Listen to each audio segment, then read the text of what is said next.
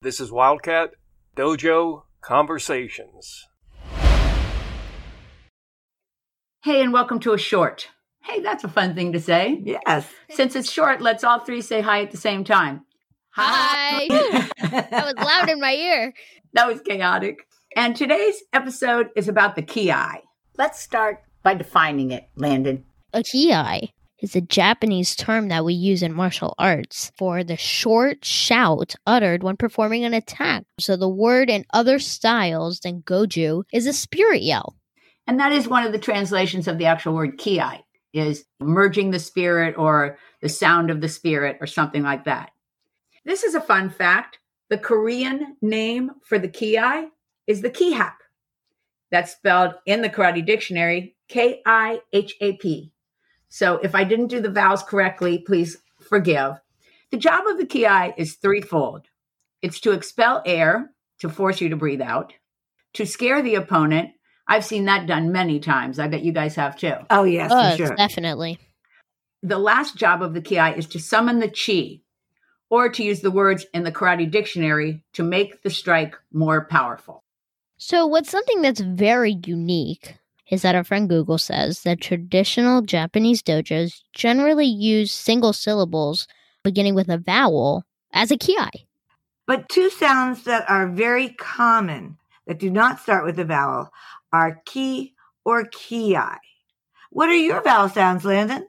Well, I know that I've definitely used ki and ki, but I came up with some of the traditional kiai's, including a, e, i, o, and un.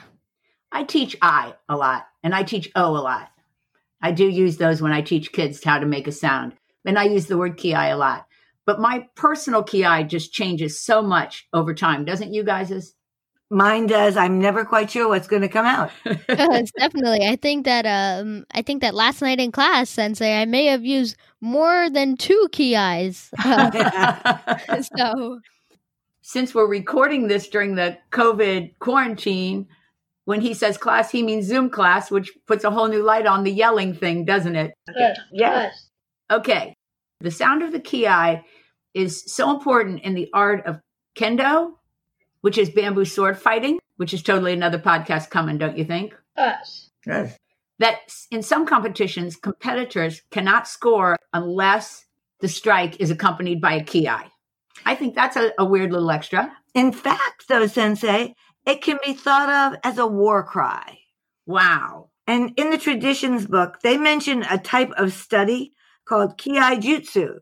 Here's what it said it's combat based on the voice as a weapon, which we do teach. It's been around since feudal Japan, and even then it was considered kind of out there, kind of mystical. wow, that's so interesting. For sure. Another weird thing is there are lots of stories from back in the day of the voice as a weapon. And one of them is written about in Peter Urban's book, The Karate Dojo. And it's called The Japanese Magician. And it's about Gogen Yamaguchi and how he used his kiai to save his own life when he was being held prisoner. Okay, Landon, take us home. So, you know what, Sensei? Karate people will know that in a bear hug, which is kind of like if you're hugging a person, you can use a kiai as an audible weapon by going right up into their ear and doing a kiai. But we recommend not to do that at home. I love the term audible weapon. I'm keeping that term for the rest of time. And I'm going to start using it when I talk about the kiai. That is so fun sounding. And so, uh, right on point. And if you think about it, it, it speaks to things like the emergency thing on your key fob. Oh, the siren. Yeah. You know how you have those all on your key fob? Yes. Those would be audible weapons, Yes, definitely. Ooh. just not one that's inside of you. All righty. So we're going to finish up because this is just a short. It was a perfect short. I loved it. Me too. I loved all our little facts. Hey, you know some more things about the kiai? Let us know.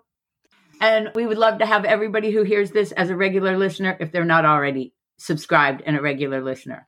Thanks for tuning in. And we're all going to say goodbye at the same time, too. Ready? Bye. See you all soon on Monday. Thanks for being here. Hope you join us again next week on Wildcat Dojo Conversations.